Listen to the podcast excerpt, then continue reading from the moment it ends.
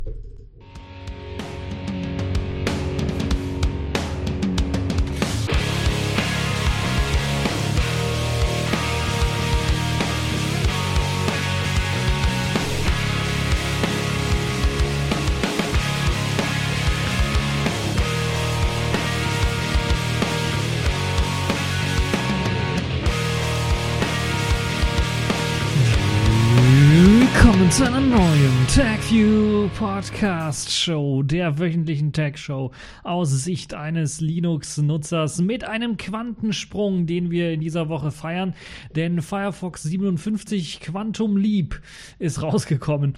Und äh, wir wollen uns äh, diese neueste Version des äh, beliebten Webbrowsers anschauen. Genauso gucken wir mal auf Canonical, nachdem sie nämlich jetzt nun Ubuntu 17.10 herausgegeben haben heuern sie interessanterweise wieder neue Mirre-Entwickler an und wir wollen genau hinschauen und gucken, warum ist das denn so? Zum anderen haben wir noch im Programm Quad 9 eine Alternative für den DNS, den ihr euch eintragen könnt zu Hause. Und äh, wir wollen ein bisschen drüber quatschen, warum das eventuell dann doch vielleicht eine richtig gute Alternative für bisherige DNS-Provider denn so ist. Und natürlich haben wir noch die Kategorien in dieser Woche. Zum einen wieder mal die Pfeife der Woche. Microsoft hat sich mal wieder beworben und es wieder geschafft, mit einem Update äh, Sachen kaputt zu machen. Und aus dem Grund äh, habe ich mir gedacht, das ist doch wieder mal ein guter Grund, Microsoft als Pfeife der Woche einzutragen. Dann haben wir die Distro der Woche, wie bereits letzte Woche angekündigt, Netrunner 1710. Und wir haben noch ein Spiel der Woche, was ich etwas ausführlicher besprechen möchte. Und das ist diesmal Star Wars Battlefront 2. Fangen wir aber zunächst einmal an mit äh, dem Quantum Leap. Äh, Firefox 57 ist äh, draußen. Genau genommen heißt der Codename dieser neuen Firefox äh, Browser-Version Quantum und nicht Quantum Leap, aber Quantum Leap passt so gut, weil es eben ein Quantensprung ist, so könnte man das auch sagen, für diesen Webbrowser. Firefox 57 kommt nämlich mit einer überarbeiteten Browser-Engine daher die nicht nur für mehr Performance sorgen soll oder sorgt, denn ich habe es auch selber getestet und kann euch sagen, ja, das stimmt, sondern auch etwas weniger Arbeitsspeicher äh, nutzen soll bzw. nutzt. Ganz deutlich wenig Arbeit, weniger Arbeitsspeicher nutzt, wenn man das direkt mit dem Vorgänger vergleicht, Firefox 56 oder mit der letzten LTS, der letzten äh, ESR-Version, sie heißt ja Extended Service Release-Version des Firefox, äh, was ja Version 52 noch ist. Also deutlich weniger Arbeitsspeicher benutzt ist bei äh, der gleichzeitig äh, großen Anzahl von Tabs, die man offen hat, wenn man beides mal vergleichen möchte. Kann man durchaus machen und dann findet man relativ schnell heraus, dass der Firefox 57 nicht nur schneller ist im Seitenaufbau, sondern auch weniger Arbeitsspeicher verwendet. Aber vor allen Dingen natürlich wurde auch die Oberfläche überarbeitet und das Herauswerfen von alten Add-ons ist noch dazugekommen, was wiederum natürlich etwas an Arbeitsspeicher dann einspart und äh, den Browser insgesamt auch entschlackt hat. Man hat etwa 75% des Firefox-Codes angefasst und überarbeitet und optimiert, sagt man bei Mozilla. Und das sorgt dann dafür, dass der Firefox 57 tatsächlich doppelt so schnell wie sein Vorgänger sein soll und etwa 30% weniger Arbeitsspeicher verwenden soll. Ich kann das alles so nur bestätigen. Die neue Version wirkt endlich mal wieder modern und bringt frischen Wind in den Browsermarkt, würde ich mal sagen. Das neue äh, oder die neue UI hat dann auch einen neuen Namen bekommen. Vorher hieß es ja Australis, die Vorgängerversion. Jetzt hat man das Ganze Photon UI genannt und die wirkt nun auch deutlich schlichter als der Vorgänger. Das heißt, der Vorgänger war ja so ein bisschen was verspielt und hatte dann eben runde Rundungen eigentlich fast überall, vor allen Dingen in den Tabs äh, zu sehen. Und die neue Photon-UI, die, ja, man fühlt sich so ein bisschen zurückerinnert an die eckigen Tage vor Australis, äh, die, der Vorgänger-UI. Um, denn jetzt ist es tatsächlich so, dass alles wieder eckig geworden ist. Das Einzige, was ein bisschen runder und etwas schweifiger geworden ist, ist das Firefox-Logo, das leicht angepasst worden ist, um vor allen Dingen natürlich den schnelleren und feurigeren Feuerfuchs darzustellen. Und das hat man dann durch, äh, durchaus gelungen geschafft. Web-Extensions sind nun die Basis für neue Add-ons oder für die neue Add-on-Architektur in Firefox. Dort gab es ja eine Übergangsfrist. Ich glaube, hat Firefox Version 54 angefangen und äh, dort wurde bereits angezeigt, dass einige Add-ons dann in Zukunft nicht mehr kompatibel sein äh, werden. Und das hat dazu geführt, dass einige Add-on-Entwickler dann doch noch diese Add-ons kompatibel gemacht haben. Vor allen Dingen die ganzen Ad-Blocking-Add-ons äh, wurden äh, kompatibel gemacht. Aber zahlreiche Extensions sind jetzt nicht mehr kompatibel mit Firefox 57. Und wenn ihr dann jetzt so einen Webbrowser laufen habt, noch in der älteren Version, äh, also ich glaube ab 54 oder sowas, wurde einem auch oder wird einem auch angezeigt, welche Extensions dann betroffen sind, also welche jetzt mit dem veralteten Standard daherkommen. Das heißt, bevor ihr updatet, solltet ihr mal schauen, ob nicht die wichtigsten Extensions, die ihr so braucht, eventuell in der neuen Version nicht funktionieren. Wenn sie nicht funktionieren, bleibt doch lieber vielleicht auf der älteren Version jetzt nicht, ich würde jetzt nicht empfehlen, auf der 56er Version sehr lange rumzubleiben, weil Firefox 57 natürlich auch sehr, sehr viele Sicherheitsupdates mit sich bringt, aber die aktuellste ESR-Version könnt ihr euch natürlich auch anschauen, weil die ja mit Sicherheitsupdates versorgt wird. Ansonsten gibt es natürlich auch Alternativen, die man sich anschauen kann. Pale Moon beispielsweise ist so eine Alternative, die immer noch auf den alten Gecko, ähm, auf die alte Gecko-Engine setzt und dann auch noch auf das Vor-Australis-Design, also für die Leute, die sich damit so ein bisschen äh, mehr anfreunden können. Und die haben auch noch ein neues Projekt jetzt gestartet, was eben dann versuchen soll, äh, ein paar der ja, Geschwindigkeitsgewinne dann durch, durchaus in Pale Moon mit unterzubringen. Ähm, das also auch noch eine Alternative, wenn wir über Alternativen reden wollen.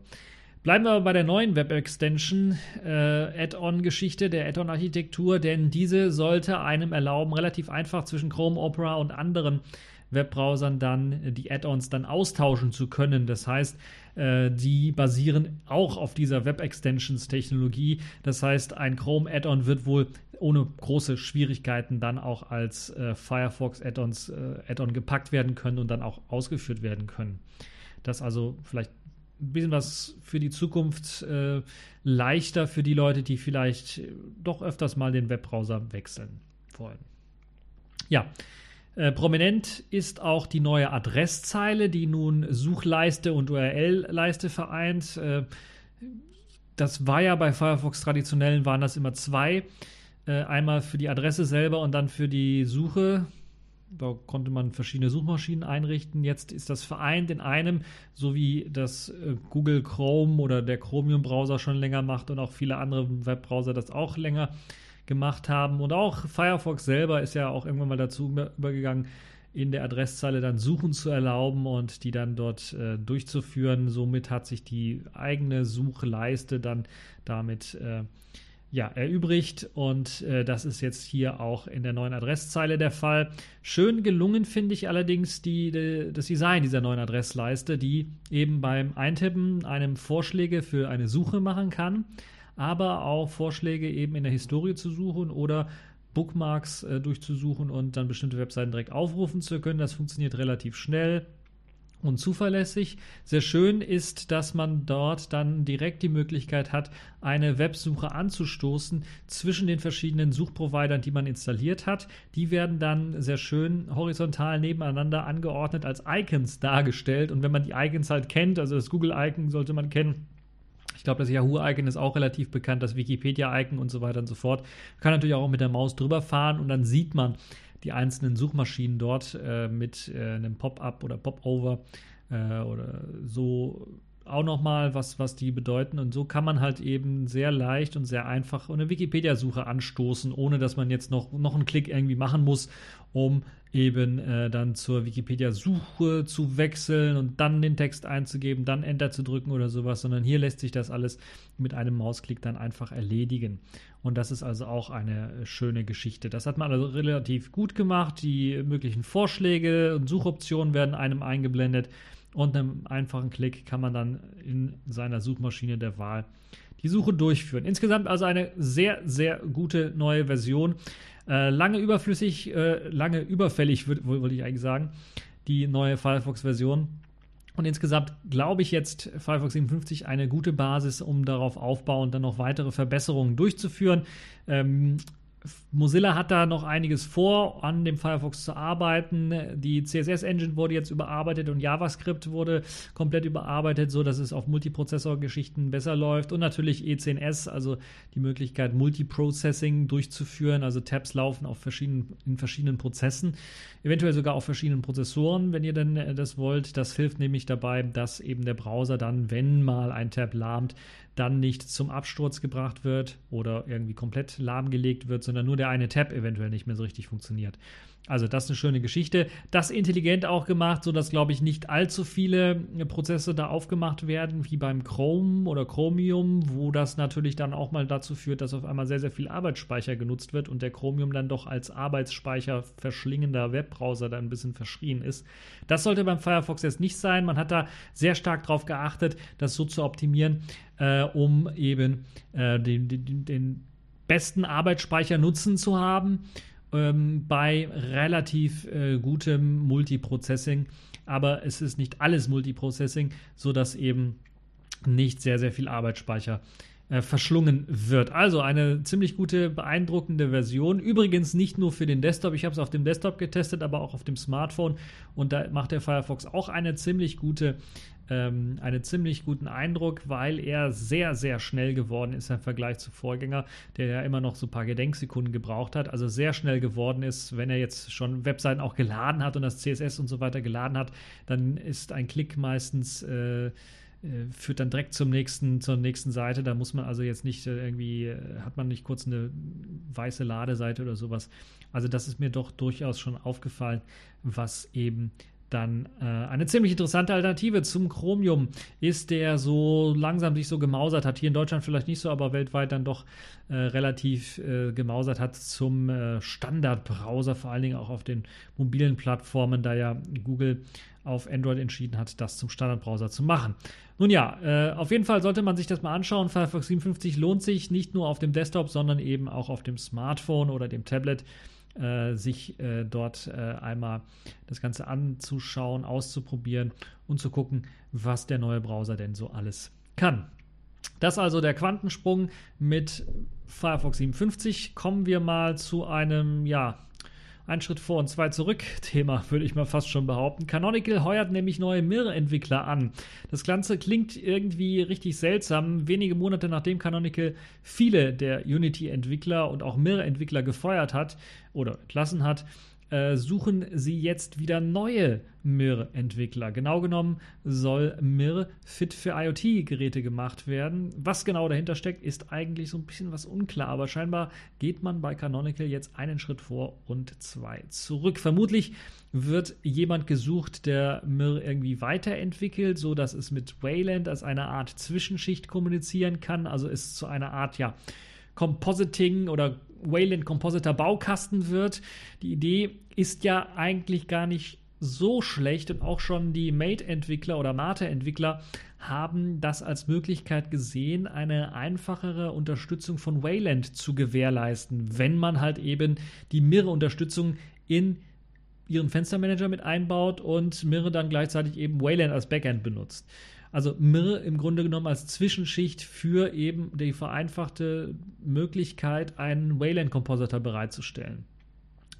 Ja, äh, Mir soll dabei eben die meisten der Compositor-Features anbieten und diese dann Wayland weiterleiten oder Wayland dann oder eben die meisten Compositor-Features für Wayland implementieren, sodass eben dann die Mate-Entwickler weniger an ihrem eigenen Fenstermanager rumdoktern müssen, um es dann komplett Wayland-fähig zu machen, was natürlich auch immer eine große Aufgabe ist. Und das könnte ziemlich interessant sein, wenn eben Mate das relativ einfach schafft, dass eventuell dann auch andere kleinere Fenstermanager, ich denke jetzt zum Beispiel an XFCE oder eben auch an OpenBox äh, oder eben auch an IceVM und wie sie alle heißen, eventuell dann mit Hilfe von Mir die Möglichkeit bekommen, mit relativ wenigen Codeanpassungen dann eben einen Wayland Compositor bereitzustellen. Canonical sucht also nach äh, Grafikstack-Entwicklern, die ja mindestens fünf Jahre Erfahrung haben, was das angeht. Das könnte äh, nicht nur dem Mate-Projekt dann insgesamt helfen, sondern natürlich auch äh, solchen Projekten wie UbiPorts, die ja immer noch auf Mir setzen, um eben, weil eben ihre Geräte beziehungsweise die Geräte, die sie supporten, die alten Ubuntu Touch-Geräte eben noch mit Mir laufen Und ja, es könnte vor allen Dingen natürlich auch mit der neuen Wayland-Unterstützung dazu führen, dass natürlich dann auch die es viel einfacher haben, Wayland zu unterstützen und äh, Mirre durch Wayland auszutauschen, beziehungsweise einfach das Backend auf Wayland umzumünzen. Ob jetzt als Wayland Compositor Bibliothek oder eigenständiger Display-Server, das müssen wir jetzt äh, komplett sehen, was UbiPorts dann jetzt machen wird und wie das denn da weitergehen wird und was Canonical eigentlich vorhat, weil mir geht das Ganze doch eher in die Richtung, ja, wir machen so eine Wayland Compositor Bibliothek aus Mir, die eben einem erlaubt, es einfacher alles zu gestalten und äh, optimieren das auf IoT-Geräte. Wobei Canonical und IoT, ich weiß gar nicht, was haben die da eigentlich im Programm mit IoT? Also mir ist nichts Großartiges bekannt, außer Pläne, dass die IoT machen wollen. Äh, deshalb wäre mir das doch schon ziemlich interessant, weil Mir oder Wayland in dem Sinne macht ja dann auch nur Sinn, wenn man ein Display hat oder wenn man eine Ausgabe hat. Und äh, was macht denn Canonical da überhaupt? Wenn ihr da genaueres wisst oder es verlinken könnt, dann könnt ihr mir das natürlich auch dann direkt sagen, im Kommentarbereich einfach reinposten, weil ich habe einfach keinen Clou, was äh, Canonical da in Sachen IoT wirklich machen möchte oder was sie schon an Produkten äh, für IoT haben, außer eventuell halt so, ja, Distributionen, die sie ausliefern, die eben äh, Snappy Core fällt mir da zum Beispiel ein, für IoT genutzt werden können. Ansonsten fällt mir da nichts Großartiges ein, also als fertiges Produkt, was man irgendwie äh, kaufen kann. Ja, Canonical hat den Mir-Code, um den eben etwas ja, populärer zu machen wahrscheinlich, auch auf GitHub geladen, also verwaltet das jetzt nicht mehr unter ihrem eigenen Launchpad und will verstärkt Mir nicht in Nicht-Ubuntu Distributionen bringen. Und das könnte dann doch wirklich der erste große Schritt in Richtung wirklich sein. Wir machen eine Wayland äh, Compositor Bibliothek, die einem es einfacher macht, dann halt eben äh, auf Wayland äh, lauffähige Fenstermanager zu bringen. Und ja, das sieht mir alles äh, danach aus. Wir werden schauen. Momentan ist man bemüht, das in Fedora mit reinzubringen. Es wird sicherlich dann auch bei OpenSUSE irgendwann mal reinkommen. Und äh, dann werden wir mal schauen, ob Mir sich eventuell dann nicht doch irgendwie in einer oder anderen Form dann durchsetzt und äh, nicht jetzt als Ersatz für Wayland, sondern eben als ähm, ja, Bibliothek, als Zwischenschicht, die Wayland dann pushen kann für diejenigen, die es zu kompliziert halten, direkt für Wayland irgendwas schreiben zu müssen oder zu können. Schauen wir mal, was die Zukunft so bringt. Eventuell ist Mir dann also doch nicht tot wie gedacht und äh, könnte dann ja als eine Art Vereinfachungsschicht für die Implementierung eines Wayland Compositors dienen. So, Kommen wir mal zum nächsten Thema, das jetzt weniger was mit ähm, ja, der Desktop-Geschichte zu tun hat. Ja, doch, es hat eigentlich mit dem Desktop auch was zu tun, aber eher mit Netzwerk. Wer kennt sich ein wenig mit dem Internet und DNS-Servern aus? Ich ein wenig. Äh, ihr hoffentlich auch. Ihr kennt es ja, wir wissen ja, dass Google einen eigenen DNS-Server hat unter der prominenten Adresse 888. Dort kann man halt eben DNS-Server für die, die es nicht wissen, das ist das Telefonbuch des Internets. Ne? Also so kann man es relativ einfach bezeichnen. Hm, dort wird einfach, äh, ihr müsst, ihr gebt einen Namen ein, wenn ihr oben was sucht. Äh, was weiß ich, heise.de, golem.de linux-podcasts.de, also den Namen, den könnt ihr euch merken, den gebt ihr oben ein und dann wird in, auf dem DNS-Server geguckt, ja, linuxpodcast.de, zu was für einer IP-Adresse gehört denn das? Und deshalb ist das so eine Art Telefonbuch, weil das hat dann in, äh, da stehen linuxpodcast.de, ah, IP-Adresse 84960 oder irgendwas. Also da steht dann eine Nummer drin, weil sie dann mit Nummern funktioniert, mit IPv 4 äh, oder IPv6 Nummern. Und ähm, das sind halt äh, DNS-Server, die dafür sorgen, dass eben diese Texte, diese Namen dann in die Nummern umgewandelt werden, damit eben der Server erreicht werden kann. Äh, der Webserver, der die Webseite zum Beispiel bereitstellt oder der ein Spiel bereitstellt oder solche Geschichten auch alles. So, das nochmal äh, für die Leute, die jetzt noch keine Ahnung haben, also für die Anfang, Anfänger oder Einsteiger. Ähm, der Google-Server. Also Google stellt auch einen DNS-Server bereit, der auf der Adresse 888 liegt, weil so ein DNS-Server muss natürlich, damit eben das überhaupt funktioniert mit der Übersetzung, muss natürlich dann IP-Adresse haben. Und wenn ihr auf eurem System mal nachschaut, werdet ihr sehen, dass ihr auch einen DNS-Server eingetragen habt. Auf Linux-Systemen sollte das standardmäßig, wenn ihr Network Manager verwendet, etc also slash etc slash resolve.conf sein. Da könnt ihr mal nachschauen. Da steht dann auch Nameserver drin. Das ist so, weil eben DNS die Abkürzung für Domain Name Server ist. Da steht also Nameserver drin und dann steht eine IP-Adresse da drinnen. Bei den meisten steht eventuell die Adresse eures Routers drinnen, weil der Router eine IP-Adresse von eurem ähm, Provider bekommt, der eben auch irgendwie einen DNS-Server hat, anbietet oder irgendeinen einsetzt. Ähm, bei der Telekom beispielsweise wird ein eigener DNS-Server eingesetzt und der macht dann so schöne Sachen wie wenn ihr mal euch irgendwie vertippt, dann kommt nicht eine Seite, die heißt 404, Seite nicht gefunden, sondern dann kommt dann, meinen Sie eventuell die und die Seite, haben sich eventuell vertippt. Äh, das ist also zum Beispiel so ein Dienst eines DNS-Servers, weil der merkt, okay, da hat jetzt einer versucht, die und die Adresse aufzurufen, die gibt es eigentlich gar nicht, aber sie klingt so ähnlich wie die und die, die wir hier in dem Telefonbuch drinstehen haben. Also schicken wir dem mal so eine Infoseite, ja, das gibt's nicht, haben sie sich vielleicht vertippt, wollen sie vielleicht das. Das ist vielleicht komfortabel für den einen oder anderen, hat aber natürlich auch ein paar Nachteile hier und da, weil äh, man ja eigene Service-Seiten so ein bisschen reinpusht und vielleicht eventuell sogar ein paar Sachen aus dem Telefonbuch raushält.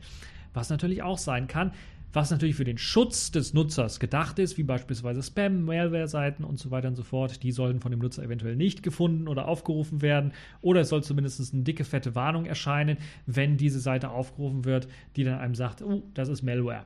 Dafür gibt es mehrere ähm, Möglichkeiten. Webbrowser haben das eingebaut, der Chromium, der Firefox, die haben sowas eingebaut, so ein Check. Die haben also auch eine Liste, wo im Grunde genommen Domains drin stehen, die Malware oder Spam oder was auch immer schleudern sind und zeigen dann einem eine Vorschaltseite an, ja, Vorsicht, da die Webseite, die steht bei uns auf dem Index, da ist irgendwie was, die ist eine Spam-Schleuder. Und andere, wie beispielsweise, ich glaube, auch die Telekom mit ihrem DNS-Server jetzt so als Beispiel für andere Provider natürlich, die das eventuell auch machen, die packen den komplett aus dem Index raus. Das heißt, äh, die haben dann auch so eine schwarze Liste von den Domains und eventuell wird dann angezeigt, ah, die Webseite ist nicht sicher, deshalb haben wir sie blockt. Oder sie blocken sie komplett raus, das heißt, äh, Webseite, äh, ihr kriegt eine Meldung, dass die Webseite nicht gefunden worden ist. Das kann natürlich auch sein, ist dann so ein bisschen was zensurmäßig, das, äh, aber ja, muss man halt damit leben. Wer das eben nicht möchte, wer auch dem Provider nicht so richtig vertraut, weil ihr wisst, wenn ihr eben DNS-Anfrage macht, beispielsweise www.google.de, ich will auf google.de, dann wird eben auf dem DNS-Server nachgefragt, hier die IP-Adresse so und so, das ist dann eure Nummer, eure Hausnummer im Grunde genommen. Die fragt jetzt gerade äh, nach äh, google.de. Kannst du mir mal sagen, was denn die Adresse von google.de ist, also in den Zahlen? Das ist die und die. Und liefert das dann zurück. Und das ist natürlich eine Geschichte, das möchte man nicht immer, dass der Provider weiß, was für eine Webadresse man gerade aufruft oder man danach fragt, weil halt eben das Ganze mit einer IP dann mitgelockt wird. Und äh, Google vor allen Dingen als großer Datensammler bekannt, äh, lockt wahrscheinlich oder vermutlich eure Daten auch mit, wenn ihr die Adresse 888 als DNS-Server benutzt und standardmäßig halt eben äh, nicht die von eurem Gerät nutzt. Ähm, dann, wenn ihr die von eurem Gerät nutzt, kann es sein, dass euer Provider das Ganze mitloggt und dann eventuell auch weiß, auf welche Webseiten ihr da rumgesurft habt. Ähm, dies soll jetzt einige Vorteile haben. Wie gesagt, eben, dass der Provider dann auch sagen kann, okay, wir können da jetzt hier, wenn er sich vertippt hat, irgendwas ein, eine Vorschlagseite machen, statt eine 404-Seite vorzuzeigen oder Spam- und Malware-Seiten einfach komplett raus aus dem Index nehmen. Nun äh, gibt es aber auch ein unabhängiges Konsortium aus verschiedenen Firmen, weil eben die Telekom hat eventuell ein Interesse, dass man vielleicht auf O2-Seiten nicht so sehr kommt. Ne?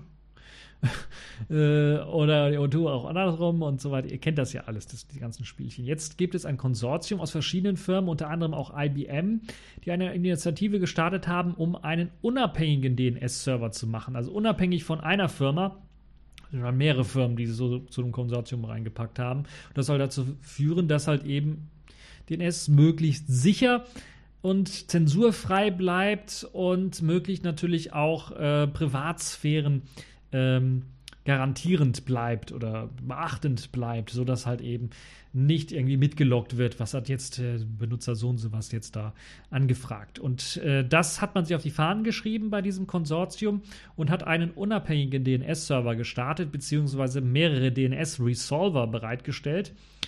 Äh, Resolver, DNS-Server ist halt, Server und Resolver ist halt der, das halt, äh, der blättert im Telefonbuch äh, quasi.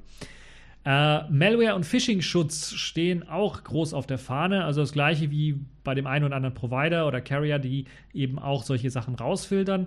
Also da werden auch in, äh, bei diesem Dienst ähm, Blacklisten geführt für bestimmte Webseiten, die Malware schleudern sind oder die Phishing betreiben wollen, also eure Daten irgendwie abfischen wollen. Genauso allerdings auch die Privatsphäre, die äh, dort äh, eine wichtige Rolle spielt. So soll nichts mitgelockt werden. Das heißt, äh, wenn ihr eine Anfrage stellt, dann ist zwar eure IP-Adresse immer noch äh, beim Server bekannt erst einmal, aber es wird nicht gespeichert später, sondern es wird halt eben danach direkt gelöscht. Äh, beziehungsweise überhaupt gar nicht erst gespeichert, sondern ihr guckt einfach nur und sendet euch die Antwort und nachdem die Antwort gesendet ist, ist die Sache gegessen. Und um es äh, ziemlich einfach zu machen und eine gute Alternative zu Google zu bieten, hat man sich an die leicht zu merkende IP-Adresse 999 äh, dann äh, gesichert. Und dort steht da der sogenannte Quad 9 DNS-Server dann bereit. Also das ganze Projekt nennt sich Quad 9 oder Quad 9. Und ähm, dafür wurden tatsächlich 100 Server rund um die Welt verteilt, damit der Server überall schnell erreichbar ist. Denn das ist vielleicht auch das Wichtige. Wenn ihr DNS-Server haben wollt, äh, die relativ, also wenn ihr äh, große, lange Adressen oder kleine Adressen ist vollkommen egal, aber wenn ihr Adressen relativ schnell in eine IP-Adresse umwandeln wollt, darf natürlich die Strecke vom DNS-Server, wo er dann die Frage stellt, was ist jetzt die Adresse so und so, nicht zu lang sein zu eurem Router selber. Deshalb macht es Sinn, deshalb haben Provider meistens in eurer Stadt, wenn ihr einen Provider habt, in einer Stadt oder so, oder im Land oder sowas, in der Nähe dann halt eben einen eigenen DNS-Server, den sie benutzen, damit halt eben die Strecke relativ kurz ist, damit ihr relativ schnelle Antwortzeiten bekommt. Ihr könnt das natürlich auch noch optimieren, weil meistens steht, äh, stehen in der Stadt vielleicht noch in direkt in eurer Nachbarschaft irgendein DNS-Server, vielleicht wenn ihr Glück habt. Dann geht das Ganze noch ein bisschen was schneller. Oder der Server ist einfach äh, schneller angebunden, solche Geschichten halt. Hm. Deshalb macht es natürlich auch Sinn, dass wenn ich jetzt eine DNS Abfrage starte, dass sie jetzt nicht in die USA äh, geschickt wird und dann erst zu mir zurückkommt, weil das dauert natürlich ein bisschen was länger. Wir reden hier von Millisekunden, aber es ist trotzdem äh, in der Ladezeit macht sich das durchaus bemerkbar von der Webadresse oder von der, von der Webseite, weil halt eben da eine Verzögerung ist, bis eben die IP ausgelöst ist und das äh, aufgelöst ist und das dauert halt so ein bisschen, äh, bis die Domain aufgelöst ist in einer IP-Adresse. Und deshalb hat man natürlich rund um die Welt 100 Server hingestellt, natürlich auch Redundanz und so weiter und so fort. Wenn der eine mal ausfällt, äh, kann der andere übernehmen. Solche Geschichten spielen natürlich auch eine Rolle. Und natürlich hier, wenn ich eine neue Domain eintrage und so weiter und so fort, muss ich das weiter verteilen. Da macht es auch Sinn, wenn wir mehrere Server haben. Nun ja, äh, genug dazu. Deshalb stehen halt überall auf der Welt diese Server. 100 Server hat man aufgestellt und der Dienst wird durch äh, Spenden äh, vornehmlich ähm, finanziert und Beiträge der öffentlichen Hand. Also da sind auch ja, Staaten oder eben äh, äh, die öffentliche Hand im Grunde genommen ist dann auch mit dran interessiert, dann diesen unabhängigen DNS-Server zu finanzieren. Interessanterweise zum Beispiel auch die Londoner und die New Yorker Polizei, die daran interessiert sind, Quad 9 zu unterstützen. Inwieweit dann auch der Datenschutz auch wirklich aufrechterhalten werden kann, ja, da kommen mir schon mal die ersten Zweifel so ein bisschen, wenn das vor allen Dingen sehr stark von der Londoner und der New Yorker Polizei gepusht wird, die ja doch ein Interesse hat, bei der Strafverfolgung eventuell da reinzuschauen, welche IP-Adresse hat jetzt welche Webseite aufgerufen. Ah, naja, aber man spricht oder verspricht, keinerlei Daten der Nutzer zu sammeln oder äh, Clickstream-Daten, so nennt sich das Ganze, dann auch zu vermarkten, weil das ist das, was so Google so ein bisschen vorgeworfen wird, dass sie da äh, die Daten sammeln, zwar anonymisiert sammeln, aber dann diese Daten dann äh, vermarkten wollen und oder damit auch Geld verdienen können. Mhm. Dafür wird als einer der wenigen DNS-Server der Welt dem Nutzer erlaubt, seine Anfragen dann auch per TLS an den Server zu stellen. TLS ist ein Verschlüsselungsprotokoll, das heißt, momentan sieht es so aus, dass in den, sagen wir mal, 98 oder 99 Prozent der Fällen ihr mit dem DNS-Server eures Vertrauens oder des Providers dann meistens äh, unverschlüsselt kommuniziert. Das heißt, jeder kann dann auch, äh, der da in der Mitte vielleicht abfischt, mitlesen, was ihr denn da äh, reingeschickt habt. an den Server. Und dieser Quad9-Server, DNS-Server, soll das jetzt mit einer TLS-Verschlüsselung schaffen, sodass eben äh, das, was ihr abfragt, verschlüsselt an den Server gesendet wird und der das natürlich auch wieder verschlüsselt zurücksendet, sodass keiner äh, zwischendurch einfach mal mitlesen kann, was jetzt aufgelöst worden ist oder was von der Webseite angefragt worden ist. Und das ist zumindest ein erster guter Schritt. Natürlich muss die Verschlüsselung auf dem Server selber äh, entschlüsselt werden, damit eben gelesen werden kann, was will er überhaupt um dann das Ganze wieder zurückzusenden. Aber es ist schon mal ein Schritt in die richtige Richtung, äh, die Privatsphäre zu, die, zu gewähren, indem man halt eben eine Verschlüsselung benutzt. Äh, also da wird zumindest ein Anfang gemacht, dass so ein Abfang von Daten äh, von dritter äh, Seite unterbunden wird. Dann gibt es aber auch noch eine weitere Technologie, die dort mit reinspielt und das ist DNS-SEC. Signierte Domains werden ebenfalls unterstützt. So können sich Domains gegenüber dem DNS-Server authentifizieren mit einem sicheren Zertifikat und sagen, ja, das bin ich wirklich. Hintergrund dessen ist beispielsweise, dass in Great Firewall of China, of China beispielsweise, oder auch äh, in England gab es letztens das Beispiel, äh, dass äh, dann tatsächlich nicht nur Provider, sondern auch Strafverfolgungsbehörden bestimmte Webseiten mh, hm, ja, maskieren beziehungsweise ihren eigenen Server davor schalten und sagen, wir sind jetzt hier, äh, was weiß ich, google.de oder sowas. Hm. Das ist ein dummes Beispiel, aber ich glaube, in, in äh, Großbritannien war es mit, einem, mit einer russischen Webseite oder sowas, einem russischen Mail-Anbieter oder sowas, den sie so äh, kopiert haben, wo sie sich dann zwischengeschaltet haben. Und das soll halt so etwas verhindern. Oder eben auch Zensurmöglichkeiten äh, ähm, entgegenwirken, indem halt eben man, äh, wie man es bei HTTPS kennt, wo man eine Webseite signiert, äh, man dann eben auch bei DNSSEC äh, diese Wörterbucheinträge, äh, diese, diese Telefonbucheinträge auch signieren können, können kann und dann sagen kann, ja, ich bin wirklich der, ich bin wirklich google.de und das ist wirklich meine IP-Adresse und ich bin nicht jetzt irgendwie hier jemand anders, was momentan äh, noch in der Möglichkeit gibt, solange es eben keine Authentifizierung ist, ist es wirklich derjenige oder nicht. Äh, dafür kla klappt das ja mit dem DNS-System bisher erstaunlich gut, muss man tatsächlich sagen. Aber DNS-Sec ist halt, glaube ich, schon mal ein weiterer Schritt in die richtige Richtung, um zu sagen, okay, wir machen jetzt die Webseiten und das Internet etwas sicherer dadurch, dass man halt eben wirklich sagen kann, okay, das sind wirklich die signierten äh, äh, signierten IP-Adressen derjenigen, die äh, oder signierten Einträge äh, der wirklichen Leute äh, die diese Adresse, denen die Adresse gehört. Ja, das hilft zum Beispiel gegen Phishing oder auch gegen äh, staatliche DNS-Blockaden, wie bereits äh, gesagt. Daneben werden Filterlisten auch eingesetzt, also ähnlich wie ich ja bereits schon gesagt habe, gegen Spam und so weiter und so fort, wird zum Beispiel hier IBMs X-Force und 18 weitere Filteranbieter werden integriert, um Schädlingsseiten herauszuhalten.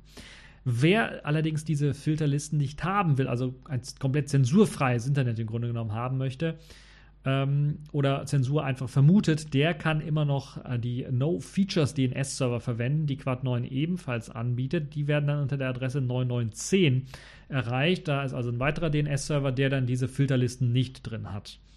Quad9 bietet mehrere weitere unterschiedliche DNS-Server-Adressen an mit verschiedenen Features und wer sich dafür interessiert, kann im Artikel oder eben auf der Seite selbst eine kleine Tabelle einsehen von äh, den Features, die die verschiedenen DNS- oder unterschiedlichen DNS-Server-Adressen dann anbieten. So gibt es zum Beispiel einen extra IoT-freundlichen DNS-Server, der dort angeboten wird, der dann spezielle Features hat, um IoT-Geräte abzusichern. Äh, insgesamt also eine äh, gute Sache, würde ich sagen. Gerade die TLS-Verschlüsselung für den DNS ist ziemlich wichtig und natürlich DNSSEC-Integration ist auch nicht verkehrt. Einen Filteralgorithmus, der nicht von einer bestimmten Entität gesteuert wird, also von der Telekom gesteuert wird, von eurem Provider irgendwie gesteuert wird, mm, äh, von staatlichen Behörden eventuell gesteuert wird oder kontrolliert werden kann, hat natürlich auch gewisse Vorteile weil dann sind so hm, ja, Zensurmaßnahmen äh, natürlich etwas schwieriger. Äh, beispielsweise die Zensursolar-Debatte, die wir hatten, wäre dadurch nicht möglich. Ähm, oder eben äh, die Zensursolar, wenn eben der Quad 9 Server nicht in Deutschland stehen würde, weil wenn er in Deutschland stehen würde, müssten sie sich wahrscheinlich auch an deutsches Recht an. Naja, wieder so eine komplizierte Variante, aber äh, das wäre halt zum Beispiel so ein, ein, äh, eine Idee, äh, die auch eben dahinter stehen würde, dass man halt, wenn man eben nicht eine Entität hat, auf die man ansprechen muss, sondern ein Konsortium verschiedene Entitäten hat, äh, wird eben die Sache etwas schwieriger, dann bestimmte politische äh, Gedanken in eben eine äh, Filter- oder Zensurinfrastrukturmaßnahme dann reinzustecken. Ja, jedoch völlig verschleiern wird es wohl äh, nicht, von welcher IP-Adresse welche Anfrage für welche Seite kam. Es gibt zwar eine Verschlüsselung, wie gesagt, dass das keiner abfangen kann, aber es wird ja auf dem Server entschlüsselt und eventuell, wenn einer da auf dem Server drauf zugreifen kann. Äh, und man muss natürlich dem Konsortium auch vertrauen, dass die wirklich nicht irgendwie mitloggen. Ähm, lässt sich das sicherlich dann auch noch mitlesen. Also anonym wird man damit nicht. Und der DNS-Provider weiß immer noch, welche IP-Adresse nach welcher IP für welchen Dateinamen gefragt hat, äh, Domainnamen gefragt hat und könnte diese unter Umständen dann auch mitloggen oder herausgeben. Dagegen hilft dann doch nur wohl ein eigener DNS-Resolver für zu Hause, den man sich aufrecht äh, kann und hinstellen kann. Braucht ein bisschen was Speicher, damit das funktioniert, aber auf modernen Kisten sollte das durchaus möglich sein. So, jetzt haben wir, glaube ich, genug darüber geredet. Ich habe, glaube ich, den Einsteigern so ein bisschen was über DNS vermittelt. Ich hoffe, dass ich die Leute, die sich mit DNS-Servern richtig auskennen, nicht allzu sehr gelangweilt habe, was das angeht. Accepted. Connecting. Complete. System activated. All systems operational.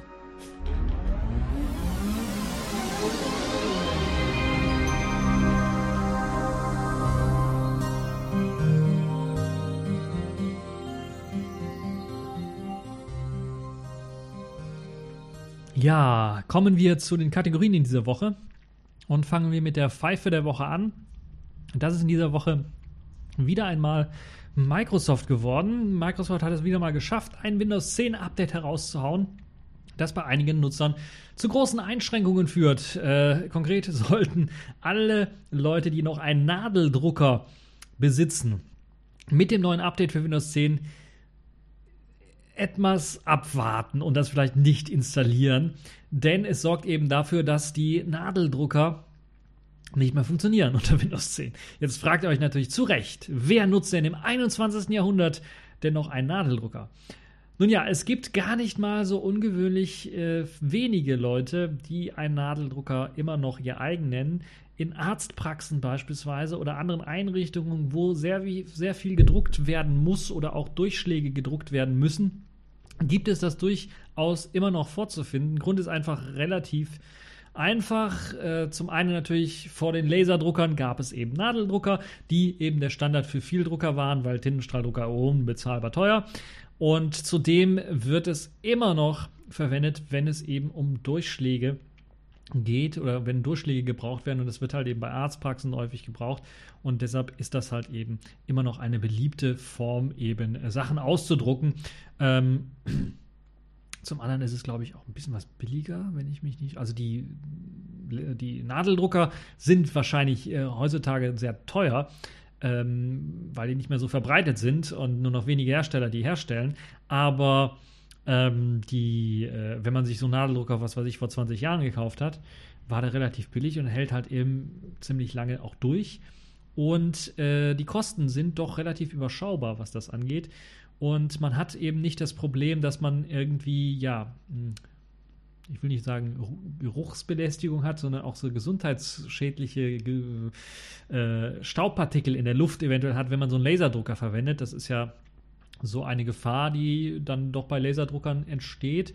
Und das könnte dazu führen, dass einige gesagt haben, okay, ne, wir bleiben bei unseren alten ähm, Nadeldrucker, vor allen Dingen funktionieren, warum sollen wir es austauschen? So nach dem Motto auch äh, wird das Ganze wahrscheinlich dann benutzt. Zudem ähm, gibt es natürlich auch noch ähm, äh, ganz einfachen Fakt, dass äh, es immer noch Nadeldrucker gibt, die hergestellt werden. Und so hat zum Beispiel die Firma Epson, einer der größten Nadeldruckerhersteller immer noch, äh, nach eigenen Angaben immer noch 20.000 bis 30.000 Nadeldrucker im Jahr verkauft.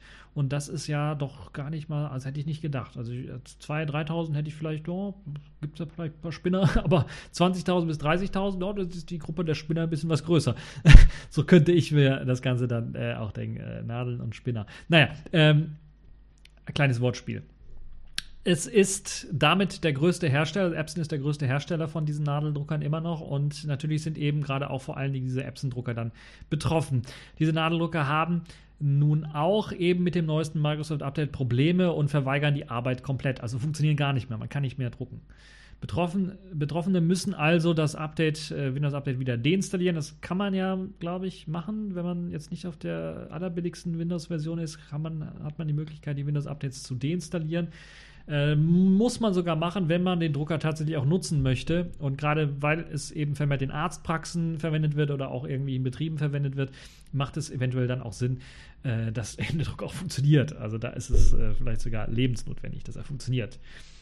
Und an, äh, dann sollte man natürlich am besten noch im Falle von Windows 10 dann äh, das Update blockieren und hoffen, dass eben eine Lösung gefunden wird, bevor eben diese Blockade oder der Timeout für die Blockade dann erreicht wird. Weil bei Windows 10 kann man ja irgendwie nicht sagen, okay, ich möchte das Update überhaupt nicht haben, sondern da gibt es halt eine Blockade und dann lässt sich das verzögern über, was weiß ich, einen Monat oder sowas, lässt sich das hinauszögern, aber nicht mehr.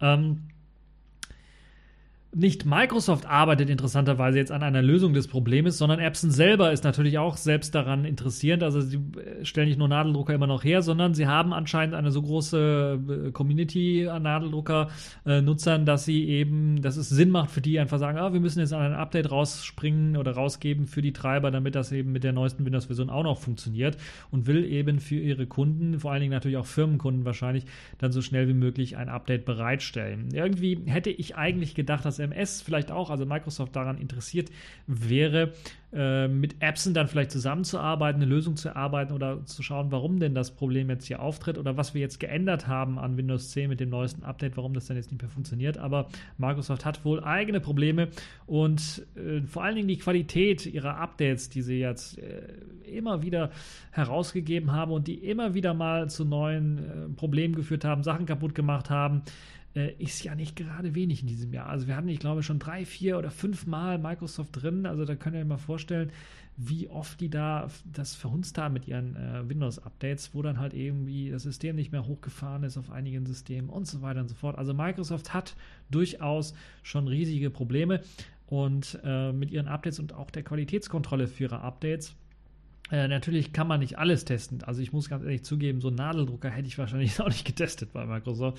Aber ähm, es ist natürlich, macht es natürlich nicht äh, besser. Also für die Leute, die jetzt betroffen sind, die jetzt tatsächlich gedacht haben, ah, okay, äh, alter Nadeldrucker, oder gerade mal ein neuer Nadeldrucker kann es natürlich auch sein. Epson, wie gesagt, verkauft ja, hat in diesem Jahr 20.000 bis 30.000 Nadeldrucker verkauft. Hm, äh, kann natürlich auch ein neuer Nadeldrucker sein und dann funktioniert er auf einmal nicht mehr, weil Windows ein Update installiert hat. Tja, was kann ich dazu sagen? Wechsel zu Linux, da funktionieren die Nadeldrucker. Auch nach dem Update immer noch. Äh, deshalb glaube ich wieder mal zu Recht die Pfeife der Woche Microsoft, die ihre Updates einfach nicht in den Griff bekommen. Und ich glaube, die ganze Update-Problematik und äh, auch gerade bei Windows 10, bei alten Windows-Versionen ist das ja nicht so das Problem, wo man eben die Updates äh, teilweise bei den ganz billigen Windows-Versionen gar nicht mehr deinstallieren kann oder bei den neueren einfach nur verzögern kann und nicht mehr komplett blockieren kann oder dass die automatisch eingeschaltet sind. Das ist, äh, nee, also Microsoft, ihr müsst da qualitativ besser sein. Wenn ihr sowas macht, dann macht es, äh, nehmt euch ein Beispiel an Linux. Da gibt es die Möglichkeit, äh, zu sagen, okay, ich möchte sicherheitskritische Updates automatisch heruntergeladen haben. Die meisten Linux-Distros bieten so etwas an, kann man es einstellen. Und ich hatte noch nie, noch nie das Problem, dass das System nicht mehr funktioniert hat bei dieser automatischen sicherheitskritischen Geschichte, wo also nur Sicherheitsupdates runtergeladen worden sind noch nie das Problem. Und das äh, sagt schon einiges. Also Microsoft, ihr müsst daran arbeiten. Ihr solltet vielleicht da ein bisschen was an der Qualitätskontrolle für eure Updates arbeiten. So, wo ich jetzt angefangen habe, von Linux ein bisschen was zu reden, kommen wir mal zur Distro der Woche. Das ist diesmal Netrunner 1710 geworden. Die auf Debian basierende Reinkarnation äh, des äh, ja, guten alten Netrunner Desktops mit eben einem äh, typischen Netrunner Design, was man so kennt. Jede neueste Version hat ein neues äh, Design, eine neue Designsprache. Nicht nur mit Wallpapern, sondern teilweise auch Theming. Und ja, die neue Version ist draußen mit den bekannten Apps, die man aus der Netrunner-Welt so kennt.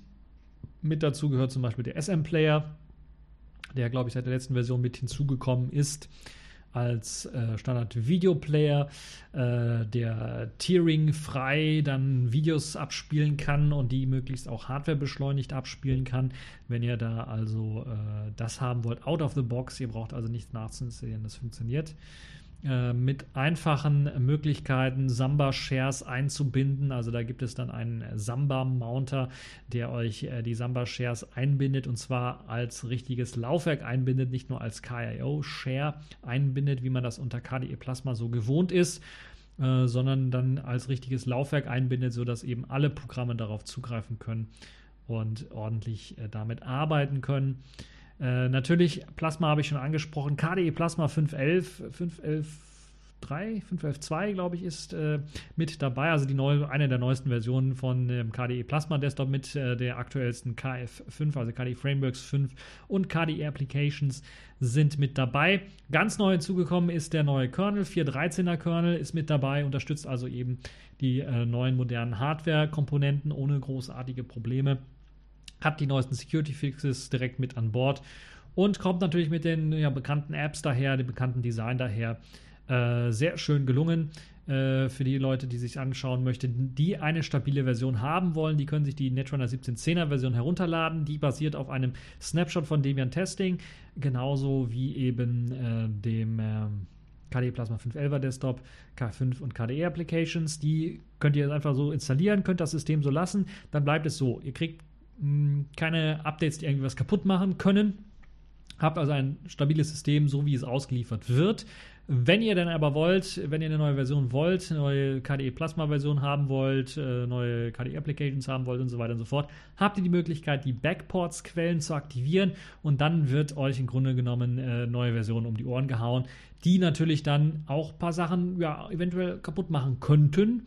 Die Gefahr besteht bei neuen Versionen immer. Also ihr habt die Möglichkeit entweder ultra stabil zu gehen oder eben auch dieses Rolling so ein bisschen zu haben. Rolling ohne äh, zu sehr zu bluten, allzu sehr zu bluten. Das ist eben das, was Netrunner 1710 anbietet. Und das ist äh, eben die neue Version, die ihr euch jetzt herunterladen könnt und äh, dann einfach benutzen könnt. Wie gesagt, Debian Testing, Snapshot basierend, das heißt, da ändert sich auch nichts, da kriegt ihr auch keine Sicherheitsupdates oder sowas rein.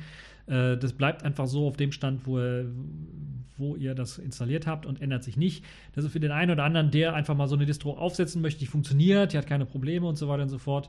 Ähm, vielleicht eine gute Sache, dass man da eben keine Updates bekommt, die einem irgendwie das System verhunzen können.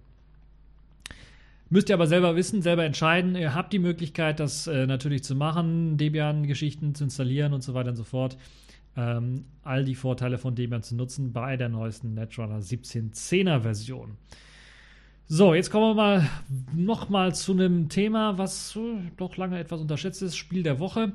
Und ähm, diesmal habe ich mir Star Wars Battlefront 2 angeschaut. Das gibt es leider nur für Windows und für die Konsolen.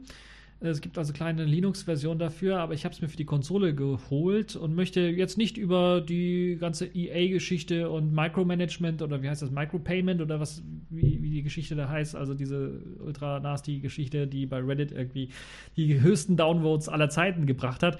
Darüber will ich jetzt nicht philosophieren und reden, sondern möchte ein bisschen über das Spiel selber reden und das bewerten, weil ich es mir selber auch gekauft habe und äh, es doch recht spannend ist, weil es eben jetzt äh, mit einem eigenen Story-Modus aufwartet. Das ist das Erste, was ich so ein bisschen ansprechen möchte.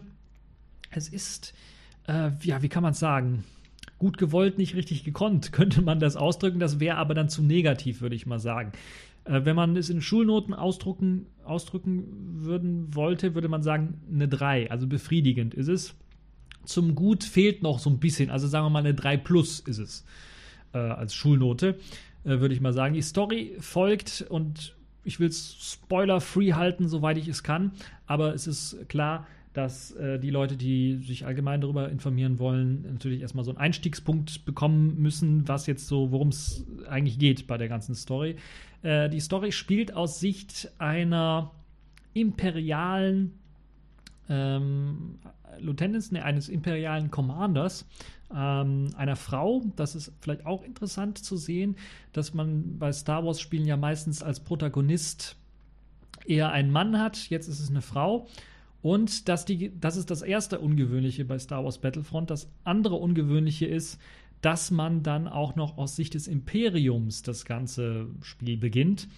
Also man die komplett andere Sichtweise bekommt und das ist eine ziemlich spannende Idee, die so in Star Wars Spielen vorher noch nicht so richtig aufgegriffen worden ist. Also in keinem Spiel, sondern da war es eher, ja, gut gegen böse, wir sind immer auf der guten Seite. Und jetzt sind wir eben, hat man nicht mehr dieses gut gegen böse, zumindest am Anfang nicht, sondern man, äh, man wird reingeworfen in die Action, hineingeworfen in die Action und äh, so erlebt man dann die Geschichte aus Sicht eines imperialen Offiziers im Grunde. Und das ist sicherlich ein sehr spannender Gedanke, um mal die andere Seite so ein bisschen zu, zu beleuchten. Und natürlich hat das vielleicht auch was mit dem Weltgeist zu tun, weil diese Schwarz-Weiß-Malerei, die man ja noch zur Kalten Kriegszeit und vielleicht auch noch in den 90ern hatte, die ist jetzt so ein bisschen natürlich auch vergangen.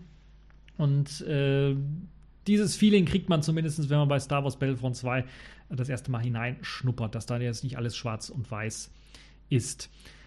Es ist ein ziemlich, eine ziemlich gelungene Story auf der einen Seite, weil sie halt eben mit diesem interessanten Aspekt anfängt, dann allerdings doch ziemlich schnell verflacht. Und das ist das, was ich so ein bisschen, wo es zum Gut nicht mehr gereicht hat, würde ich mal sagen, weil die Ideen, die dort reingesteckt werden, mal gar nicht so schlecht sind weil äh, eines kann ich euch sagen, ihr spielt dann jetzt nicht nur diese imperiale Offizierin jedes Mal, sondern ihr habt auch die Möglichkeit, und das ist vielleicht auch des, äh, dessen geschuldet, äh, dieses Enter the Matrix-Syndrom, was einige haben.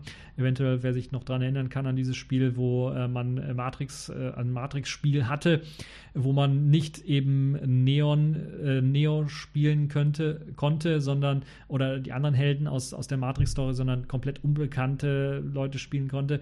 Und das wollte man anscheinend bei Star Wars Battlefront irgendwie vermeiden und hat dann eben die Möglichkeit mit eingebaut, dass man eben auch die Helden, die bekannten Helden aus der Star Wars Trilogie dann spielen kann.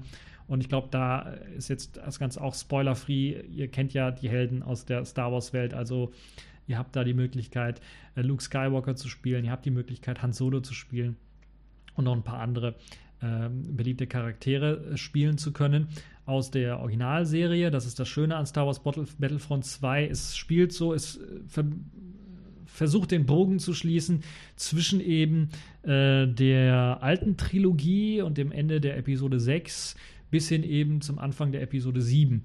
Und äh, das kriegt es relativ gut, also die, das ist auch glaubwürdig rübergebracht, dadurch, dass vor allen Dingen natürlich dann die Grafik bombastisch aussieht. Das war ja schon beim ersten Battlefront so, nur da gab es halt keinen Story-Modus.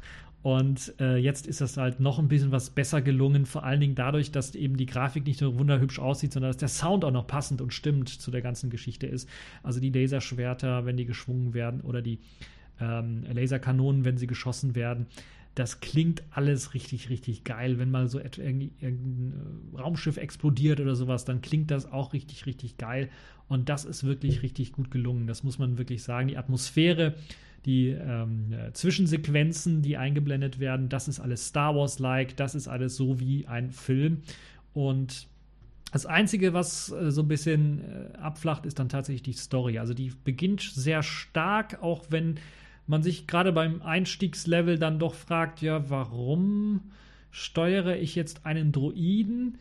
Äh, und im weiteren Spiel, glaube ich, steuert man den gar nicht mehr oder nur noch ein einziges Mal. Also äh, ein Tutorial-Level ist das eventuell auch nicht so ganz und die Passage äh, wie dort gesteuert wird. Also es fängt ziemlich interessant an, weil nicht irgendwie man denken könnte, ja, Star Wars Battlefront ein Ballerspiel, sondern man muss da tatsächlich auch, ähm, hat diese Schleichspiel- ähm, Geschichten mit aufgenommen, sodass man sich, äh, weil man eben, wenn man Druiden steuert, nicht die Möglichkeit hat, da irgendwie jetzt groß mit Waffen rumzufeuern oder sowas, dann irgendwie leise durch die Gänge zu schleichen und ja, das ist ähm, ein Aspekt, der, wo ich gesagt habe, oh, das fängt ja spannend an, das Spiel. Leider wurde das in den weiteren Missionen dann vernachlässigt und äh, teilweise auch mit großen Logikbrüchen vernachlässigt. Also ich will mal, ohne allzu groß spoilern zu wollen, einmal kurz anschneiden. Es macht keinen großen Sinn, an der einen Stelle zu sagen, ja, auch diese armen Leute hier, die sollten möglichst alle gerettet werden und dann fünf Minuten später schießt man die alle über den Haufen. Äh, das hat so ein bisschen, äh, da ist also zum Beispiel die, eine der Schwächen der Story. Das passiert nämlich äh, auch. Und da wäre es eventuell geschickt zu, geschickter gewesen, wenn man dann wirklich so eine Schleichpassage wieder hätte einbauen können. Versteht mich nicht falsch, man kann da auch durchschleichen, aber man ist nicht gezwungen, da durchzuschleichen, sondern und äh, die ungeduldigen Spieler, ich bin so ein ungeduldiger Spieler, vor allen Dingen nachdem irgendwie das Schleichen drei oder viermal fehlgeschlagen ist, weil ich an irgendeiner Stelle vergessen habe, äh, nachzuschauen oder mich dann doch einer entdeckt hat, dann ist das natürlich schon ein bisschen frustrierend. Dann schießt oder ballert man sich dann durch die Gegend und läuft dann irgendwie da durch. Also das hätte man verhindern können. Also die Spielmechanik an sich ist immer noch sehr stark ein Ballerspiel, auch wenn es in den ersten Minuten nicht so den Anschein macht. Und man hätte viel mehr aus diesem Spiel herausholen können, wenn man tatsächlich einige Passagen gezwungenermaßen auf Schleichmodus hätte durchspielen müssen. Oder man, wenn man eben vielleicht in den einfachen äh, Schwierigkeitsgraden gesagt hätte, okay, neben den Takedown-Methoden, die es dann gibt, also die unblutig sind, wo man jemanden einfach nur äh, bewusstlos schlägt, beispielsweise, sich hinten anschleicht, bewusstlos schlägt oder sowas, hätte man eventuell dann noch äh, in der leichten äh, Spielvariante äh, dem Spieler noch eine Betäubungskanone gegeben, um dann Spiel dann vielleicht nicht aus sehr weiter Distanz, aber dann aus einer relativ ja, mittleren Distanz oder sowas dann noch betäuben zu können, um dann bestimmte Wege freizuschalten und rum, rumzulaufen und so weiter und so fort. Also diejenigen, die das Spiel gespielt haben, den Story-Modus durchgespielt haben, werden mir da sicherlich beipflichten können, dass das da auch logisch, äh, von der Logik her vielleicht ein spannenderes Spiel gewesen wäre. Ansonsten hat man ziemlich viel gleiche Elemente. Das Einzige, was so richtig Spaß macht, ist tatsächlich mh, das Herausfinden der Story und das, teilweise auch das Spielen der Helden dann auch. Aber ähm, wo der Story-Modus flach fällt, ist tatsächlich die Geschichte, wenn es darum geht, den äh, der Hauptprotagonistin ein Gesicht zu äh, verleihen. Also man kriegt so, wenn man wird quasi hineingeworfen in das Universum, ist natürlich auch klar und lernt den, die Hauptdarstellerin so ein bisschen kennen, aber die Tiefe fehlt so ein bisschen, das ist abgeflacht. Und ähm, die Tiefe bildet sich in den ersten zwei, drei Missionen doch, aber dann, glaube ich, bei der vierten Mission oder sowas, da fällt sie irgendwie komplett flach und man ist dann in einem klischeebehafteten normalen Star Wars-Universum angelangt, wo eigentlich im Grunde genommen das passiert, was ja langweilig ist, im Grunde genommen, wo dann nämlich die Perspektive wieder gewechselt wird und man auf einmal nicht mehr auf der imperialen Perspektive ist. Also da gibt es einen großen äh, Umbruch und äh, in dem Spiel und der kommt mir zu schnell. Der kommt mir einfach viel zu schnell, auch wenn da Schnitte dazwischen sind und man dann eher, äh, irgendwo steht dann vielleicht noch Jahre später oder sowas, aber das kommt einfach zu schnell. Da fehlt halt, da fehlen halt noch zwei, drei Missionen, da fehlt noch so ein bisschen die Vertiefung in, in dem Charakter selber und ähm, gerade wenn es darum geht, den Hauptcharakter Aiden Versio ist das in dem Fall die Frau, äh, ein Offizier, äh, bei den, beim Imperium, den ein bisschen was zu vertiefen, das fehlt halt so ein bisschen. Da verschluckt sich oder verstolpert man das Spiel ab Mission 4 oder so und dann geht das halt so seinen gewohnten Star Wars-Gang und ähm, dadurch vielleicht auch, dass man zu schnell wechselt in die Perspektive der ganzen Helden, wird teilweise die Geschichte der eigentlichen Hauptprotagonistin so ein bisschen in den Hintergrund gerückt und man hat so ein Disco, man fühlt sich so ein bisschen disconnected von der Hauptprotagonistin und fragt sich, hey, warum? Und das ist schade. Das ist richtig schade. Aus dem einfachen Grund, weil im äh, Buch, es gibt ja auch ein Buch zu dem Star Wars Battlefront 2, ich glaube, es heißt äh, Inferno Kommando. Das ist das Kommando, was die Hauptprotagonistin anführt, das imperiale Kommando, ein Spezialkommando, was sie anführt. Und in diesem Buch wird eben viel tiefer, es fängt erstens viel früher an natürlich, um die Charaktere alle darstellen zu können und auch in der Tiefe so ein bisschen darstellen zu können. Also ganz zu Anfang ist es äh, so, dass ich glaube, in jedem Kapitel jeder einzelne der vier Protagonisten äh, oder der vier Lieutenants, zu Anfang waren es Lieutenants, dann äh, des Inferno-Kommandos gezeigt werden oder die, deren Charakter aufgestellt werden. Das sorgt natürlich dafür, dass so ein bisschen mehr Tiefe hineinkommt. Vielleicht hätte man bei Star Wars Battlefront 2 auch da beginnen sollte, sollen, wo das Buch anfing. Und dann hätte man direkt, vielleicht direkt die alte Trilogie von Episode 4 an bis eben Episode 6 an und bis hin zu Episode 7 erzählen können. Wäre vielleicht auch eine spannendere Geschichte gewesen. äh, eine etwas mehr actiongeladenere Geschichte und man hätte sich vielleicht mit der Hauptprotagonistin etwas mehr identifiziert und auch, oder vielleicht, es wäre auf jeden Fall zu einer Vertiefung gekommen. Und im Buch selber gibt es natürlich, ich habe das Buch noch nicht komplett durch, aber in dem Buch selber gibt es dann auch noch mehrere ähm, Missionen des Inferno-Kommandos, die drin sind, äh, die sehr spannend sind, die leider im Spiel nicht umgesetzt worden sind. Und das ist das, was ich so ein bisschen traurig finde. Da hätte man zu den einzelnen Leuten etwas mehr eine Beziehung aufbauen können, zu den einzelnen äh, Charakteren, die in der Story vorkommen. Ansonsten ist die Story ja eine typische Star Wars Story und am Ende äh, könnte man sagen, endet es mit einem äh, endet es erst einmal mit einem äh, Happy End, wie man das so kennt, Happy Ending. Aber dann gibt es noch eine Zusatzmission, und die macht so ein bisschen was mehr Geschmack auf morgen. Das heißt, da ist man dann, steigt man tatsächlich in Episode 7 quasi mit ein. Und äh, das soll halt dann wohl die Fans so ein bisschen an, an ja, die, die Stange halten oder äh, dazu bringen, dann eventuell weiterhin das Spiel zu spielen, weil es soll weitere DLC Story Content äh, Geschichten geben, müssen sie auch liefern in dem Fall. Das ist jetzt nicht so wie bei GTA 5, wo es eine abgeschlossene Story gibt und man gesagt hat, man macht vielleicht noch weitere DLC äh, Story Geschichten und nie was gemacht hat, sondern hier müssen sie sogar was rausbringen, weil es endet mit einem Cliffhanger am Ende. Und das äh, mögen äh, Leute natürlich überhaupt nicht. Also ich würde mir tatsächlich wünschen, wenn äh, man da jetzt wirklich bei EA noch ein bisschen was Geld in Battlefront 2 reinstecken möchte, in die Story reinstecken möchte, nicht nur die Story weiter fortführen, sondern eventuell mal hier und da noch ein paar Zusatzmissionen eventuell hineinpacken.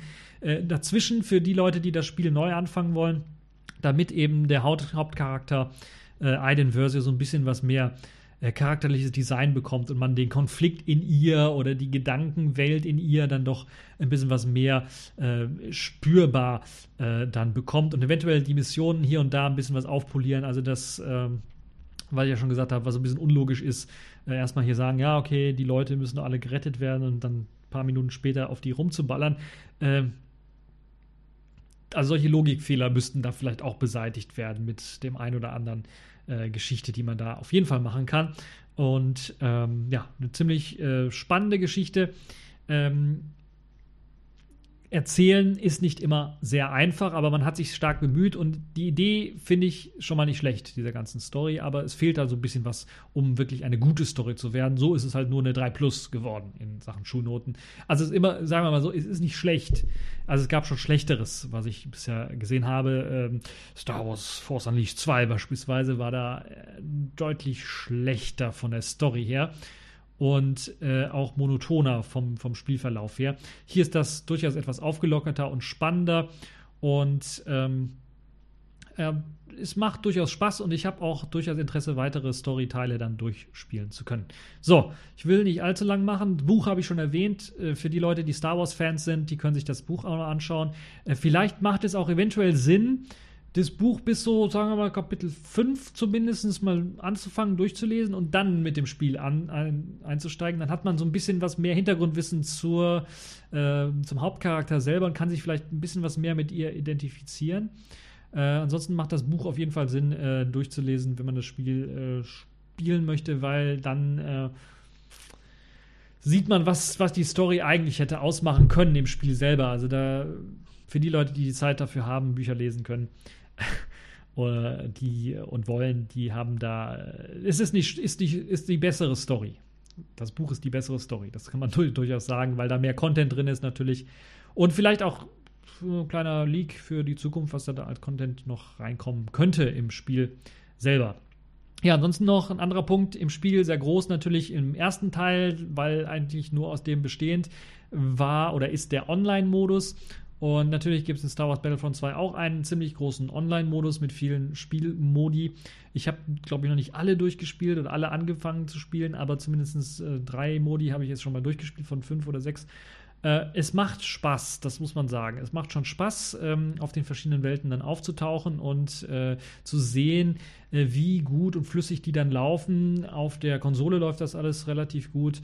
Und äh, vor allen Dingen auch, und das hat mich überrascht, dass vielleicht liegt es auch daran, weil eben die kon große Kontroverse mit äh, Micropayment und Microtransactions war, dass äh, doch die Server relativ frei waren. Frei in dem Sinne, dass da nicht irgendwie alles komplett irgendwie abgestürzt ist und man komplett nicht erreichbar war. Am ersten Tag, wo ich es hatte, ähm, äh, das war am 14. bereits schon, konnte man das Ganze spielen für die Leute, die die teurere Version vorbestellt hatten.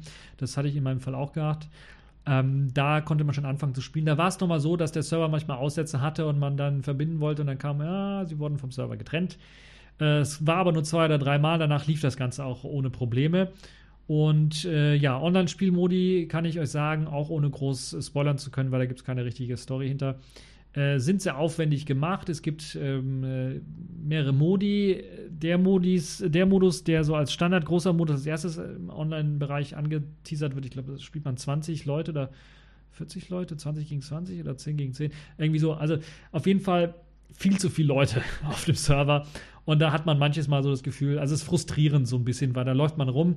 Man kennt erstens die Map vielleicht noch gar nicht, wenn man Star Wars Battlefront ähm, 1 nicht gespielt hatte. Also jetzt das von 2015 war nicht. Man kennt die Map eventuell nicht so und dann läuft man den anderen Leuten irgendwie hinterher und dann dreht man sich um und, und fällt tot um und ist gekillt worden. Also man hat sehr schnell das frustrierende Moment, dass man gekillt wird und ohne einen selber irgendwie zu sehen, wer hat einen gekillt ähm, äh, man kriegt zwar gesagt, aber man sieht dann nicht jedes Mal den äh, Typen, der da einen gekillt hat, von wo er einen gekillt hat und so weiter und so fort. Also das kann schon ein bisschen frustrierend sein, gerade wenn es wirklich, die Server sind voll, was das angeht. Äh, richtig, das ist dann richtig, also frustrierend, weil man da tatsächlich äh, ziemlich schnell auf die Fresse kriegt und äh, der Skill-Level auch ein bisschen was äh, größer ist. Das heißt, ich weiß auch gar nicht, wie es aussieht, ob da auch Leute mit, äh, also ob Konsolen mit PC-Leuten zusammenspielen können. Da haben die PC-Leute mit Tastatur und Maus eventuell den Vorteil des genaueren Zielens. Ähm, äh, das kann ich euch nicht sagen, das weiß ich nicht. Ähm, auf jeden Fall hatte ich so manches Mal das Gefühl, dass äh, die Leute mich also geowned haben, so richtig stark. Und äh, ein allzu schlechter Ego-Shooter-Spieler bin ich ja jetzt nicht, würde ich mal behaupten. Auch wenn natürlich hier eher Tastatur und Maus mein äh, Metier sind, was das angeht. Ähm, also da ist es ziemlich frustrierend. Ich glaube einfach, weil einfach zu viele Leute auf der Karte drauf sind. Es wird schon ein bisschen was einfacher und äh, man hat mehr Spielspaß bei den Raumschlachten, die gibt es ja auch. Ähm, sind ein separater Modus und eine separate Spielwelt, wo man halt eben die Möglichkeit, Raumschla Möglichkeit hat, Raumschlachten zu machen. Da muss man die Map auch nicht so wirklich großartig können. Man ist im Weltraum und hat da vielleicht eine Station hier und da und hat dann bestimmte Angriffsziele oder Verteidigungsziele äh, oder bestimmte Ziele, die äh, erreicht werden müssen. Und dann kann man eben mit seinem X-Flügler oder seinem TIE Fighter diese Ziele dann angehen. Äh, man muss gegnerische Schiffe natürlich äh, ausschalten. Und äh, das macht Spaß. Also das macht richtig Spaß. Man hat dann jetzt nicht diese allzu große Anzahl von Spielern. Also da hat man jetzt nicht, glaube ich, 20 gegen 20 oder sowas, sondern hat man viel weniger Spieler. Ähm, und äh, man hat eben diese klaren Ziele, die zwar bei der äh, 20 gegen 20 auch irgendwie da sind, aber weil so viele Leute da sich rumtummeln äh, und man da irgendwie gekillt wird aus irgendeiner Sicht. Das, man hat interessanterweise das gleiche bei den Raumschlachten auch so. Man wird gekillt und man weiß nicht woher. also wer einen da getroffen hat. Hm, manchmal merkt man das ja vorher, weil die einige der äh, Raumschiffe zumindest Schilder haben und dann wird man, hat man zwei, drei Treffer, eventuell, die man noch mitkriegt. Und dann kann man die Richtung sehen, woher man getroffen wurde. Dann kann man sich im Raum irgendwie Düsen äh, anmachen oder sowas, irgendwie versuchen, da irgendwie zwischen Trümmerteilen durchzufliegen und so weiter und so fort, sich zu verstecken und so und dann den Gegner auszumachen. Aber man hat auch manches Mal das Gefühl, dass man da auch irgendwie geschlagen wird. Aber man, es ist nicht so frustrierend. Ich weiß nicht warum. Vor allen Dingen vielleicht deswegen, weil man dann auch relativ durch eben diese Missionen, was weiß ich, äh, Treibstofftank in die Luft jagen oder sowas, dann auch die Möglichkeit besitzt, dann auch ziemlich viele Punkte auch noch zu sammeln, die ja auch benötigt werden, um bestimmte Sachen dann freischalten zu können, was ja auch so ein, ein bisschen großer Kritikpunkt ist an dem Star Wars Battlefront 2, dass da man relativ schwer Punkte sammeln kann und auch die Credits sammeln kann, um halt bestimmte Sachen freischalten zu können. Und äh, deshalb gab es diese Microtransactions, wo man sich dann freikaufen kann und einige Nutzer dann mit Geld halt eben so, sowas kaufen können, was dann natürlich auch ein bisschen nervig war. Nun ja, also insgesamt gesehen, äh, der Online-Modus dann äh, spannend, äh, dieser, diese, diese Raumschlachten. Und das, was ich auch noch empfehlen kann, ist 8 gegen 8, glaube ich, also 16 Leute, die dann miteinander spielen. Und äh, im Grunde genommen hat man da auch, ja, hat man ähnliche Missionen wie bei diesen 20 gegen 20 Leute.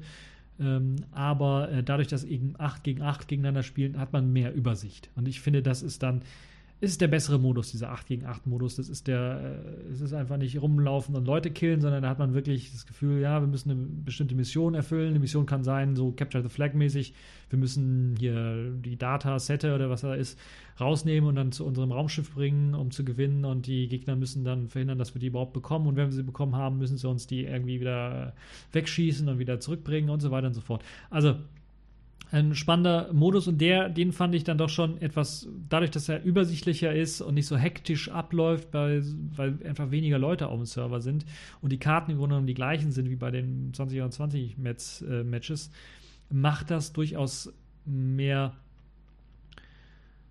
Spaß.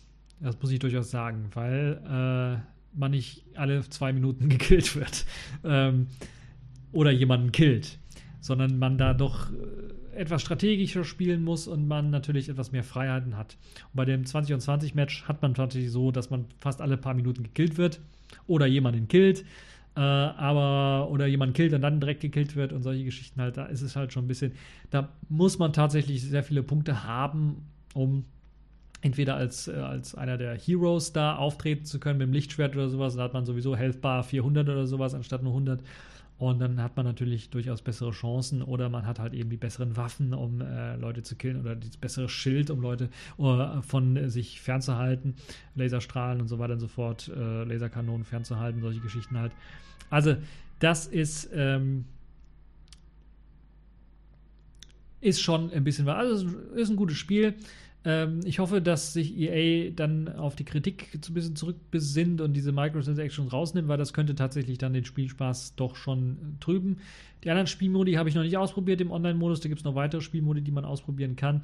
Die sind sicherlich auch ziemlich interessant. Es, glaube ich, wird immer interessanter, wenn halt eben nicht allzu viele Leute aufeinandertreffen. Also dieses 8 und 8 äh, also 16 Leute auf einem Server, das ist, äh, glaube ich, ideal. Dann dieses ich weiß gar nicht, wie viel bei den Raumschlachten ist, das ist ein bisschen was mehr, aber Raumschlachten sind auch noch ideal, aber dann 20 und 20 oder 10 und 10, ich weiß nicht, aber das ist auf jeden Fall, sind es zu viele Leute dann.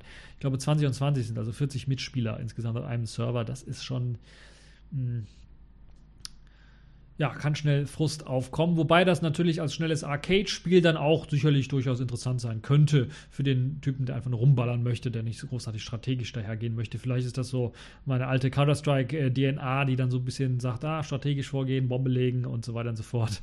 Oder Capture the Flag-mäßig dann äh, ist schon eher mein Ding als nur wild rumballern.